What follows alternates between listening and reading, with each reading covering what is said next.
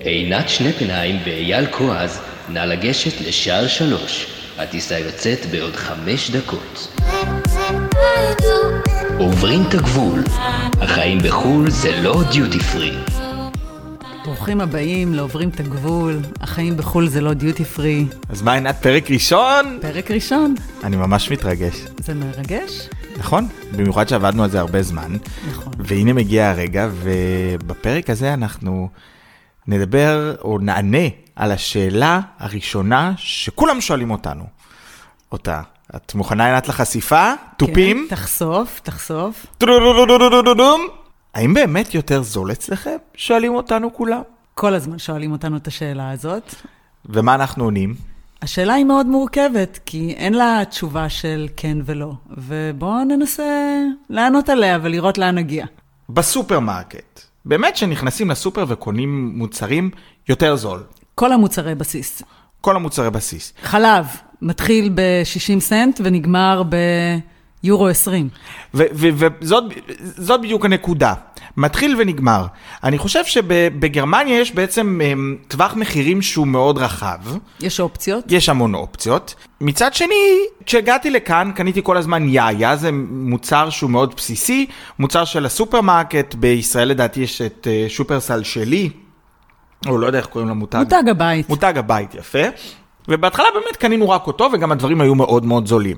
אבל בינינו, חברים, מי, מי קונה במבה לולו? ומי קונה קטשופ של אה, מאמי? אתה קונה קטשופ אוסם, אתה קונה במבה אוסם, ופה גם אתה באיזשהו שלב מתחיל לקנות את, את המותגים. אנחנו מבינים שהמותגים המוכרים הם אה, יותר איכותיים ויותר טובים. יותר טעימים. כן. עכשיו, שקית צ'יפס, פה, כאילו, אה, אה, צ'יפס, יכולה לעלות גם 5 יורו. זאת אומרת, השאלה היא באמת מה אתה קונה. אני חושבת שיש הבדל בין הסופרים בישראל לבין הסופרים בגרמניה, כי בגרמניה גם יש לך אופציה לבחור את הסופרמרקט. יש פה סופרים, גישה שלהם, אנחנו לא מוציאים את המוצרים מהארגזים, זאת אומרת, מוצרים מוגשים בתוך הסופר, בתוך הארגזים עצמם, ולכן גם המוצרים עולים הרבה יותר זול. ויש סופרים אחרים שהמוצרים הם מאורגנים על המדף, ולכן המחיר, אתה משלם מחיר יותר גבוה. ועדיין, גם כשאני מגיעה לישראל לביקור, ואנחנו הולכים לסופר, ואנחנו ממלאים את העגלה, עדיין גם בסופר שנחשב ליקר פה, עדיין אני אשלם פחות ממה שאני משלמת בישראל. נכון, אבל לצורך העניין שהייתה מחאת המילקי, מאוד הפריע לי שאמרו שמילקי עולה 20 סנט. כן, מילקי עולה 20 סנט, מילקי שאף אחד לא רוצה לאכול ואני בחיים לא אקנה. אז uh, מילקי רגיל עולה יורו, עולה 80 סנט, שזה עדיין יותר זול מבארץ. אבל הפערים הם לא כאלה גדולים כשאתה קונה את המותגים ואת הדברים שאתה רוצה לקנות. אבל עדיין המותגים הם יותר זולים. כשהילדים שלי היו קטנים, הם היו מכורים למילקי בישראל. מאוד אהבו את המילקי בישראל. כשהגענו לפה לגרמניה, הם הרי הכירו אותו שם. פה בגרמניה מעולם לא הכרתי להם את המילקי. אבל כשקניתי את המילקי פה, הילדים שלי לא היו מסוגלים לגעת בו, כי הוא פשוט דוחה בטעם. אי אפשר לאכול אותו, גם אם הוא עולה 80 סנט. מה, מה שמביא אותי לסיפור, לסיפור הסוכרזית. אני מספר את סיפור הסוכרזית, עינת. את אני הייתי. אני הייתי מוזמן לעינת לארוחת חג. בפעם הקודמת שהייתי אצלה, עינת אה, הכינה לנו קפה, והיא הכינה לנו קפה עם סוכרזית גרמנית. שאני לא יודע למה, כי סוכרזית זה סוכרזית, אבל הטעם פשוט דוחה. זה לא מתוק, לא מתוק מספיק, אתה צריך היא לא ממתקת. לא, עשר חתיכות סוכרזית כדי על שיהיה שתי מתוק. סוכרזית ישראלית, אני צריכה לשים פה ארבע סוכרזית גרמנית. וזה עדיין לא טעים. וזה עדיין לא טעים. ואז שיתפתי את עינת בסוד, שיש לי אה, סטוק של סוכרזית אה, ישראלית בבית, והבאתי הבאתי לה בביקור שהגעתי, הבאתי, אה, הבאתי את הסוכרזית. המתנה הכי מדהימה שקיבלתי לחג. עכשיו, עינת גם קודם כל עפה, ואז אבל היו כמה אורחים, ועינת לקחה את הסוכרזית, כמו זהב טהור, והחביאה אותה. האורחים לא זכו לטעום את, ה... את הסוכרזית הישראלית, התקמצנתי. אבל, אבל זה בדיוק הנקודה. זאת אומרת, פחדתי שהיא תיגמר לי, ועם הקורונה, מי יודע מתי אני אקבל עוד פעם סוכרזית. נכון, עכשיו אני אומר כאילו מצד אחד הסוכרזית פה עולה כלום, היא עולה יורו, הסוכרזית בארץ עולה 4 יורו, אה, חמ... אה, 20 שקל, 15 שקל, אבל עדיין זה לא הסוכר... זאת אומרת, זה שמשהו זול, זה לא בהכרח אומר שזה מה שאתה רוצה. שזה ו- מה שאתה תקנה. מה שאתה תקנה, לא, אנשים גם שוכחים, כאילו אתה אומר, אוקיי, יותר זול. אני עדיין מייבא קטשופ אוסם מהארץ, כן? אני אוהב רק את הקטשופ של אוסם. עכשיו, ניסיתי כבר את כל הקטשופים שיש בגרמניה, היינץ, לא אוהב, לא אוהב, לא רוצה. אתה יודע, זה כמו הבמבה. הבמבה הגרמנית היא בלתי ניתנת ללעיסה. את יכולה לאבד שן. נכון. לעומת הבמבה הישראלית, שהיא נמוכה בפה. אבל מה לעשות, היא אולי יותר מהבמבה הגרמנית שאני אמצא בסופר. נכון, אז, אז אני חושב שבגזרת הסופר אפשר להגיד, כן, יותר זול. המחירים הרבה יותר זולים, אבל זה עניין של טעם. כן, והמוצרים הם לא המוצרים שאתה רגיל אליהם. אתה יודע, אם אנחנו מדברים כבר על טעם, זה מזכיר לי, הגעתי לפה בהתחלה, אז ההורים שלי היו מבקרים אותנו ממש הרבה. בישראל, אם יש משהו שהוא חשוב, זה הקפה. ובישראל, כשאתה עומד בתור ואתה מזמין קפה, אז אני תמיד שומעת נשים אומרות, היי, אני רוצה קפה הפוך בבקשה, עם חלב סויה, שיהיה דל שומן, אם אפשר בלי קצף, שיהיה רותח, אתה יכול לשים לי גם קצת אה, קינמון למעלה, ובבקשה שזה יהיה בכוס זכוכית גבוהה. וכשההורים שלי היו מגיעים לפה, ואימא שלי הייתה רוצה להזמין קפה, אז הקפה אצל אימא שלי הוא הרבה יותר פשוט. היא בסך הכל רצתה בלי קצף ושיהיה רותח. אוי אוי אוי אוי אוי היא הסתבכה. כל שאר האופציות אין פה בגרמניה, ואז כל פעם הייתי מוצאת את עצמי לוקחת את הקפה שלה ומתבאסת עד עמקי נשמתי שאני צריכה עכשיו לעמוד מול המוכרת ולהגיד לה אם היא יכולה לעשות את הקפה מחדש בלי קצף ושיהיה רותח. ותמיד אתה מקבל מין זוג עיני ינשוף כאלה שמסתכלות עליך במבט אה, רצח, כאילו קחי את הקפה, תשתי.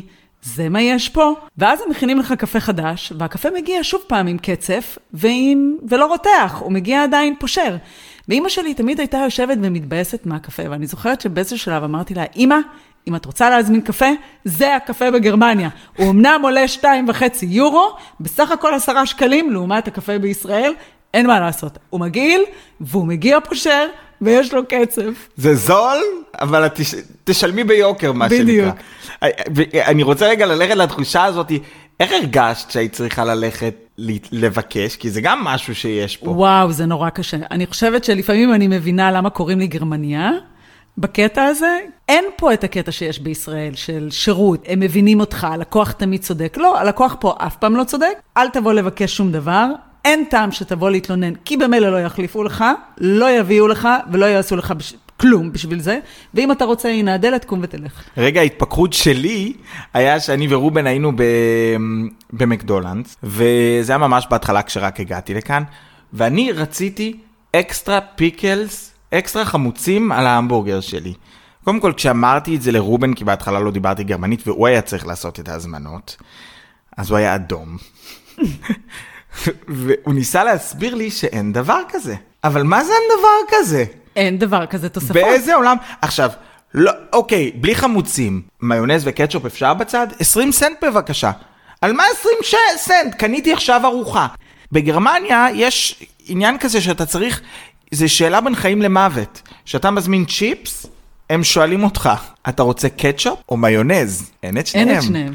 אתה רוצה קטשופ ומיונז? אתה משלם. עוד 20 סנט. על כל קטשופ ועל כל מיונז. תחשבו על הביקור במקדולנדס, הרי הבאסה הכי גדולה בארץ זה שאתה מבקש והם מביאים לך תמיד שתיים ואז אתה אומר תביא לי עוד, תביא לי עוד, תביא לי עוד, תביא לי עשר. אין תביא לי עוד. יש תביא לי עוד, אבל תוציא את הארנק ותשלם. שינוי תפיסה באמת שצריך לעשות פה, ו... כי זה תרבות שונה, הם מתנהגים לדברים אחרת. התרבות השירות פה היא אחרת לגמרי. הם לא חושבים על הצרכן או הלקוח. בישראל אנשים אוהבים הרבה, הם אוהבים גדול, הם אוהבים שירות טוב, הם אוהבים uh, שיראו אותם, שייתנו להם. פה אין את זה. זה פה לא על הכל אתה צריך. לשלם אקסטרה, אני משתגע מזה, אני משתגע שאני יושב במסעדה, אני חייב להודות, וידוי, אני בן אדם שאוהב אקסטרות, אוהב אקסטרות, לא אוהב את בדיוק מה שכתוב, אני אוהב לש... לשנות, לגוון, להוסיף קצת פה, להוריד קצת שם, בוא נגיד שבמסעדות לא ממש מחבבים אותי. לא, כי הגרמנים לא יוצאים מהקופסה כשבאים ומשנים להם את התפריט. נכון, עכשיו, זה שכאילו כתוב, נגיד, אני נכנס לדוכן פלאפל, כתוב יורו 90, מנה פלאפל. סבבה, זול, לא זול? מאוד זול. זול, זול, זול.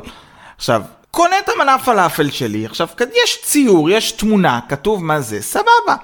מזמין, עכשיו אני אומר, אתה יכול לשים לו, יש לו בר סלטים, אני אומר לו, אפשר קצת טבולה, אפשר קצת טחינה. מפה לשם, יוצא, חמש יורו עלתה לי המנה. איפה יורו 90? איפה? על כל התוספות שביקשת. אבל למה? למה? אז תיתן לי, אז ת, תכתוב חמש יורו ואני אשלם לך חמש יורו ותיתן לי. תן לי לקחת, אני רוצה חמוצים. ב, ב, ב, ב, למה החלטת בשבילי מה יהיה לי בפיתה? ולא מוכנים להתפשר. הם לא מתפשרים פה. ואז את פה תחת הארנק, אז בסופו של דבר יוצא... משלמת אותו דבר. אני יוצא לי באמת מצב שאני תמיד משלם הרבה כסף במסעדות, כי אני תמיד רוצה בסופו של דבר, התהליך אצלך שאתה משלם הרבה כסף, אבל אתה מתבאס. זאת אומרת, מה שאתה אומר, אני מעדיף שהם יגבו מלכתחילה את החמש יורו, את השש יורו, את השמונה יורו על המנה, אבל שייתנו לי לבחור מה שאני רוצה, שזה יהיה כיד המלך, ושייתנו לי לדחוף לפיתה מה שאני רוצה לדחוף כל עוד יש מקום. נכון. כמו בישראל. כמו בישראל. אבל אנחנו לא בישראל. נכון, אבל עדיין, אני, אני, אני אשתף את המאזינים, לי ולעינת היה, היה ויכוח סוער אתמול בטלפון, כי דיברנו על הנושא הזה, ועינת אומרת שאף פעם לא ביקשו ממנה. נכון. לשלם, ושמה ש... תגידי עכשיו מה שאמרת על התפריט. כי בתפריט כתוב. תגידי עכשיו. כתוב לך בתפריט בדיוק בכל מנה מה מופיע במנה הזאת. עכשיו יש לך שתי אופציות, או שאתה לוקח את המנה ככה כמו שהיא כתובה, ואתה אוכל אותה, או שאתה מתחיל לשנות אותה. יש, אני הבנתי. אבל אני לא רוצה לשנות, אני רוצה אקסטרה. אבל זה מה שזה מגיע, אין משהו אחר. אבל את רואה שאת נהיית גרמניה, אני טוען שעינת נהייתה גרמניה. היא אומרת לי, לא, שתבינו, יש תמונה בתפריט, וזה מה שכתוב שיש, אז מה? אז אני לא רוצה חמוצים, אני רוצה פלפל חריף. אז הוא יוריד לי את החמוצים, אבל על פלפל החריף אני צריך לשלם, למה? אין אחד לאחד. לת... כאילו אין את זה, זה, זה, זה, זה מחרפן אותי. אז זאת אומרת, מה שאתה אומר זה שאתה רוצה למצוא את הישראליות פה. זה מה שאתה רוצה. אני אומר אתה ש... אתה רוצה את הסגנון של יאללה, תפתחו שולחן, אני אביא לכם, אני אשים לכם, אני אתן לכם. אין את זה פה. אבל אני אגיד לך מה מטריף אותי. שאני הולך נגיד לפלאפל, לרוב האנשים ששם הם לא גרמנים. זה מהגרים מכל מיני, מעיראק, מאיראן. ואני אומר כאילו, למה שאנחנו לא נביא את התרבות היפה שלנו איתנו? איך אתה לוקח לי 20 סנט? איך אתה לוקח לי 20 סנט על כף חומוס? למה? עכשיו, זה מה שתמיד מטריף אותי, שאני אומר, כאילו, הגעתם לכאן, בואו נביא את הטוב שלנו. עכשיו, שאומרים לי יותר זול אצלכם. זול אבל באסה. הם למדו מהגרמנים שאפשר לחסוך, אפשר להתקמצן. כמוך. על חומרי הגדל, לא כמוני. אני פשוט, אני מבינה את הראש שלך, אני מבינה מה אתה רוצה, אבל בסופו של דבר אתה מתבאס. אם אני הולכת למסעדה, אני יודעת מלכתחילה שזאת התרבות, קיבלתי אותה, ואמרתי לעצמי, אוקיי, אלה הגרמנים, אם אני באה למסעדה, אני יודעת שאין שירות, אני יודעת שלא יורידו לי מנה שאני מתלוננת עליה, חשבון אני אצטרך לשלם עליה. אין לי אופציה לשנות את גרמניה, אבל כן יש לי אופציה לשנות את קו החשיבה שלי ולהגיד, אוקיי, זה מה יש, בא לך ללכת למסעדה, לכי תהני, ככה, כמו שזה, תקבלי את זה כמו שזה. אז נכון, יכול להיות שזה הופך אותי להיות גרמניה, יכול להיות, אבל זה מקל עליי את הישיבה במסעדה. אתה, לעומת זאת, מגיע למסעדות או לפלאפל, ומראש אתה מתבאס, כי אתה יודע שהם הולכים לגבות ממך עוד כסף. אתה יודע שבסופו של דבר אתה תשלם ביוקר, לא כמו את המחיר שכתוב, ותצא מבואס. אני אגיד לך גם... טעים בסופו של דבר. בוא, רגע, יש לי שאלה. לא, זה בדיוק העניין, גם לא טעים. כי אתה מתבאס. לא טעים גם כי לא טעים. עכשיו, אני תמיד חשבתי שאנשים היו אומרים לי שהם, כאילו, שתמיד הייתי אומר, האוכל בארץ יותר טעים וזה יותר טעים, יותר טעים. אני חושב שזה כי גדלתי בארץ ואני רגיל. כל החברים שלי מפה שהיו בארץ אומרים, וואו, איזה אוכל, איזה... איזה אוכל פה בגרמניה? בארץ. אה, ב- בישראל יש אוכל מצוין. מאז שאנחנו התחלנו לשבת במסעדות בישראל, פה כל מסעדה זה מרגיש כאילו אני בתחנת דלק. על הפנים. ממש. על הפנים, על הפנים, על הפנים. אני חושב גם שיש פה משהו כאילו, מה שאני בא להגיד בכל זה, זה שבעצם המחיר הוא זול, אבל כמו שאת אומרת, השירות הוא על הפנים. אם לקחת מנה והיא לא טעימה, תשלם גם אותה. זאת אומרת, קרה לי כבר שהזמנתי במסעדה מנה, והיא הייתה מגעילה, והזמנתי עוד משהו. אז בסוף שילמתי על שתי מנות. אז אולי אני הבעייתי, אבל בכל זאת אני משלם פה יותר. אני לא חושבת שאתה בעייתי, אני חושבת שאתה מביא את התרבות הישראלית, וקצת קשה לך להשלים עם התרבות הגרמנית שאתה לא תמצא פה. מה שאתה עושה לעצמך זה בעצם, אתה מתבאס פעמיים. אני לא מתבאס, אני נרגז. נרגז? אני, אני, אני נרגז. כן, הבונוס פה, בואי, השופינג יותר זול. השופינג הרבה יותר זול. ובתור shopping queen זה... בתור shopping queen הרבה יותר זול. הכל. הלבשה, הנעלה, הכל הרבה יותר זול. אם אנחנו מגיעים לישראל, ומבחינתנו זאת החופשה, אז תמיד יש את הקטע בחופשה שאתה רוצה גם לעשות שופינג, נכון? גם אם הגענו הביתה. זה מבאס והרבה אותי. פעמים, נכון, אנחנו נכנסים לחנויות ספורט, והילדים שלי חולים על סניקרס, ורוצים לקנות נעליים, נעלי ספורט, ואני מסתכלת על המחיר, ואני מיד מחשבת את זה ביורו, ואני אומרת לעצמי, מה? לא, אני לא קונה לכם את זה פה, אתם תחכו לגרמניה, ואנחנו נקנה את זה בגרמניה בהרבה יותר זול. את מחשבת בשקלים או ביורו? כשאני בישראל, אני מחשבת ביורו. אני תמיד בשקל. כשאתה חי פה, אתה מחשב בשקל. אני, כן. כאילו אם אני, כדי לדעת סכום, כמה הוא, אני מעביר אותו לשקל, למרות שאני כבר עשר שנים מרוויח וחי ביורו. לא, אני חיה על יורו. ואם אני בישראל, אני מיד מעבירה ליורו. כי אני יודעת שבישראל הכל יהיה לי הרבה יותר יקר. גם אם אני קונה סניקרס, גם אם אני קונה לבוש, גם אם אני הולכת סתם לזרה, המחירים הרבה יותר יקרים ממה שהם יקרים בגרמניה.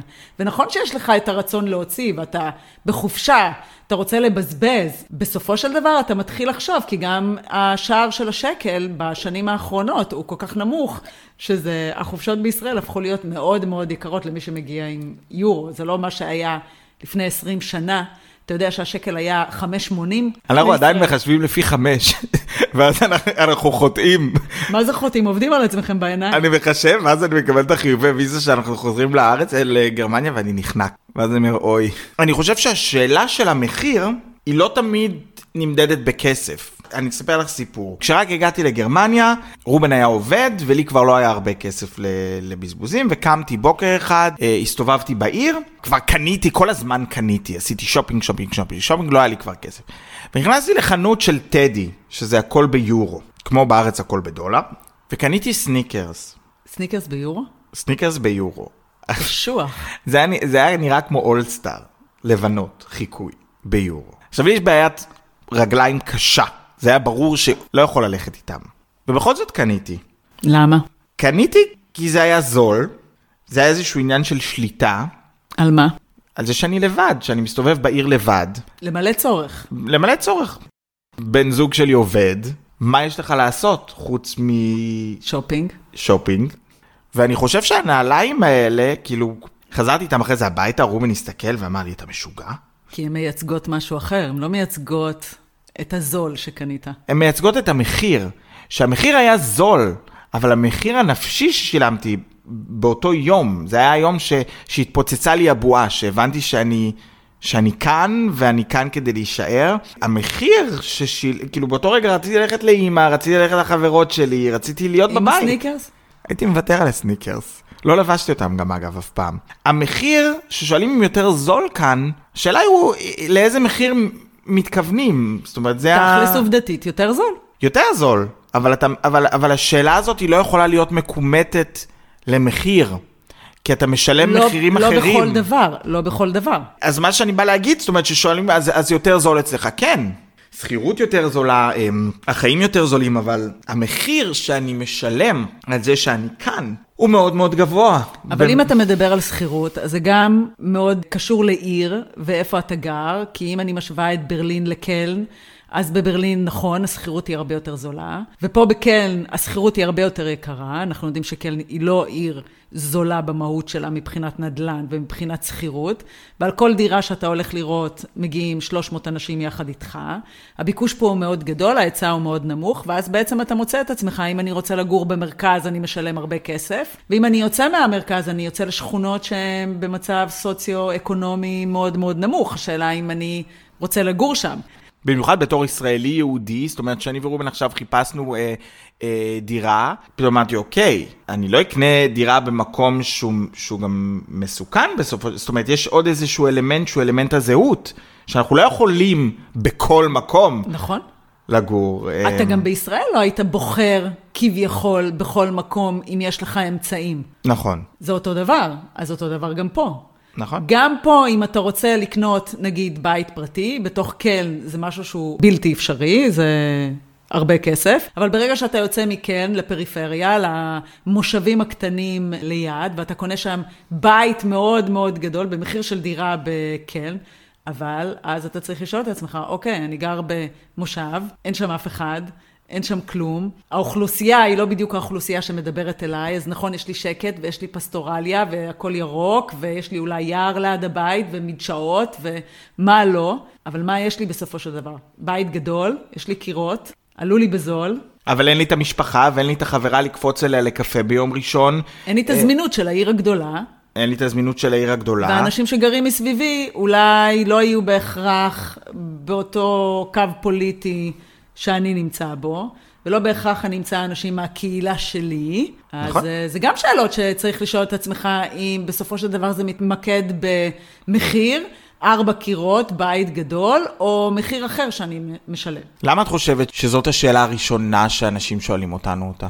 כי בישראל יש תחושה של חיי הישרדות, יש קושי, המשכורות הן לא גבוהות כמו בחו"ל, אנשים כל היום במרוץ אני, אני חייב להגיד לך רגע סטופ, כי אני חושב שזה גם עוד נקודה. אנחנו משלמים המון מיסים. אני חושב ששליש מהמשכורת שלי הולכת על מיסים. פה בגרמניה. פה בגרמניה. המיסים בישראל, זאת אומרת, אם הייתי מרוויח בישראל מה שאני מרוויח פה, בנטו היה לי הרבה יותר. שזה גם עניין שצריך לדבר עליו, כי אנחנו משלמים ביטוח רפואי, אנחנו משלמים, זאת אומרת, אבל אני, אני חושב שפה אחוזי מס שאנחנו משלמים, בסופו של דבר הם יותר גבוהים. זאת אומרת, יש דברים שאנחנו, זה לא שחור או לבן, זאת אומרת, זה לא שאם אם יש אנשים פה שמרוויחים מעט מאוד כסף, זאת אומרת, יש פה המון סקטורים. אבל עדיין, אם הם מרוויחים מעט כסף, עדיין הסופרים במוצרי הצריכה, נכון. במוצרי הבסיס, הם עדיין יותר זולים. אז מבחינת מחיה, עדיין זה משהו שהוא אפשרי. בישראל, משפחה ממוצעת לא מסיימת את החודש. בישראל לממוצע, משפחה ממוצעת, יש לכל ילד אייפון, הם טסים לחו"ל ארבע פעמים בשנה, וזה גם משהו, אם, רואים, אם אנחנו מסתכלים רגע על הגרמנים מהצד. הגרמנים לא טסים הרבה, הם חוסכים שקל לשקל, הם קונים בגדים יד שנייה. זאת אומרת, יש איזשהו גם משהו, אני חושב, בהסתכלות שלנו כישראלים, החוצה, שהוא לפעמים לא נכון, כי אנחנו רוצים בארץ הכל בגדול, חדש. הכל חדש. פה התרבות של יד שנייה והשוקי פשפשים היא מאוד מאוד גדולה, ואנשים מוכרים את הדברים שלהם בשוק פשפשים וקונים שוב פעם. ונכון, פה יש את היתרון של גבולות פתוחים ואפשר לנסוע עם האוטו, אבל נגיד אם אני מסתכלת על השכנים שלי, כל השכנים שלי, אף אחד מהם לא נוסע לבית מלון לחופשה, הם כולם נוסעים ועושים אה, קמפינג. הם ישנים באוהל שלושה ישמור. שבועות, ואז אני שואלת אותם, תגידו, אבל לא יורד לכם גשם? כן, יורד גשם, ואתם נהנים שלושה שבועות להיות באוהל בגשם, ואז אני אומרת לעצמי, אבל בישראל אין את האופציה, לאן ניסע? לסוריה? ללבנון? נעשה קמפינג איפה? למה? תיסעי לצפון, תיסעי לדרום. בתוך ישראל. נכון? אבל תמיד יש את הפנטזיה של אני רוצה לנסוע לחו"ל, ואני רוצה לבזבז את הכסף, ולראות עולם, ולחוות. פה זה כאילו, זה אפשרי. הגבולות פתוחים, קח את האוטו ותיסע. נכון, אבל אם תשאלי גרמנים, לדעתי, זאת אומרת, לא יודע, לנסוע להולנד זה נהיה משהו אצלנו שבשגרה, כאילו זה לא איזה עכשיו, כאילו אתה עובר את הגבול, לפעמים אתה לא שם לב שעברת את הגבול. בשבילך, בשביל הגרמנים, הולנד זה נסענו לחו"ל. זה חופשות. אלה החופשות. הולנד, בלגיה, הם לוקחים את האוטו, צרפת, לוקחים את האוטו ונוס... הם, לקרואטיה, הם נוסעים 15-17 שעות באוטו, אין להם שום בעיה. וחוסכים בדלק. וחוסכים בדלק. זה סיפור מגניב עם הדלק. בגרמניה, אני אספר לכם אנקדוטה ככה קטנה. בגרמניה, לגרמנים יש קטע, אני חייב רובי אה, בעלי יש לו את זה, וגם...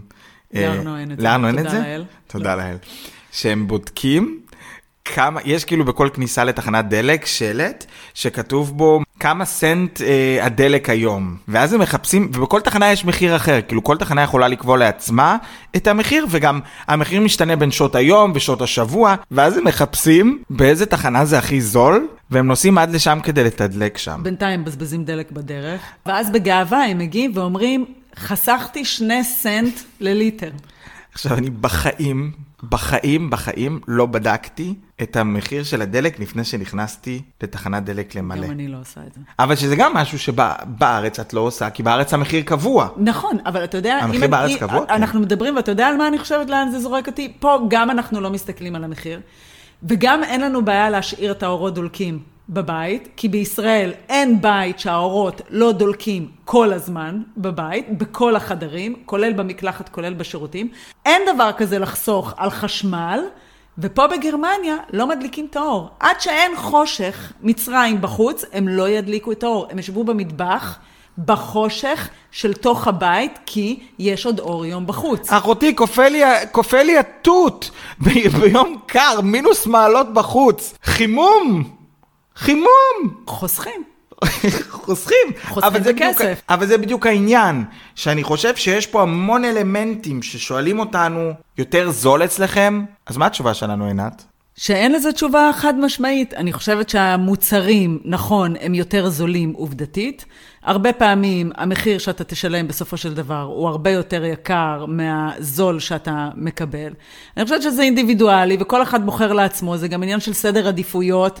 על מה אני רוצה לחסוך, על מה אני חושב שיקר, על מה אני מוציא את הכסף, על מה אני לא מוציא את הכסף, זה בסופו של דבר, אין לזה תשובה חד משמעית, כל אחד בוחר לעצמו. אז כל אחד בוחר לעצמו. כן.